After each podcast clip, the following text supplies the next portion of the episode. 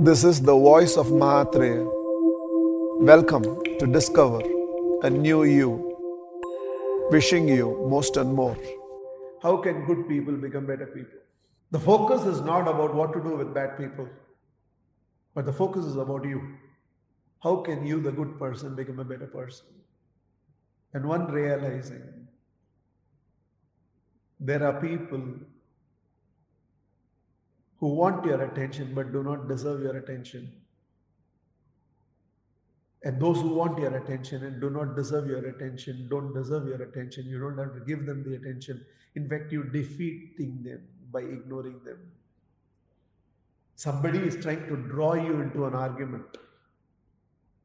By falling into the argument, you are letting them succeed even before they argue. By avoiding the argument, you are already defeating them.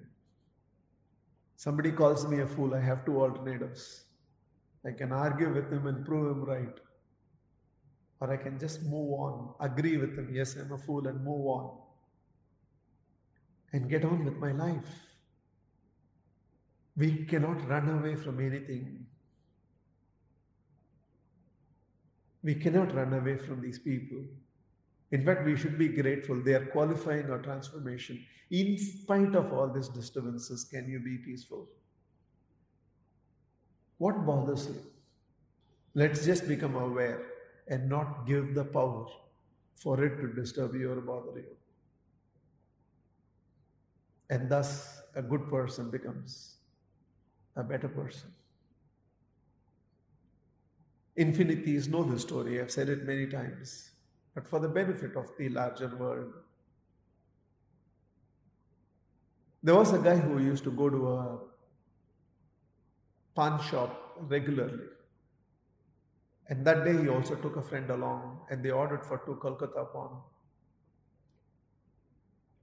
And as he shoved the pan inside, and the first juice went down his throat, the guy who regularly comes to the panwala shop told the panwala, Your hand must be made out of God's hand. Amazing pan you give me. But the panwala was so busy with his work, he did not even raise his head. He just continued to focus on his work. Then he gave the money to the panwala. The panwala just snatched the money, put it into his cash box, and continued to work. When two of them began to walk, the guy who came for the first time asked the guy who comes there regularly, You regularly come to this dukan? Yes. And you always appreciate him every day. And he is always rude to you, almost always. The guy who came for the first time said, You're a stupid fellow. Why will you come to a pan dukan where he is so rude to you and that to appreciate him when he doesn't even acknowledge your appreciation? As the guy who regularly comes to the panwala shop said, for the simple reason, I don't want a panwala to decide how I should behave in life. To be rude is his character. Let him live his character. To be a good finder and appreciate it is my character, and I will live my character at all times. In our day to day life, we always meet these scenarios where people try to rub their nastiness into us. Either it makes us shrink or it makes us run away from that situation. Where do we land up from?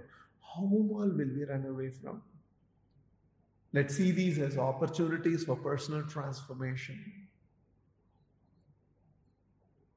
And let's win even without having to do anything about it.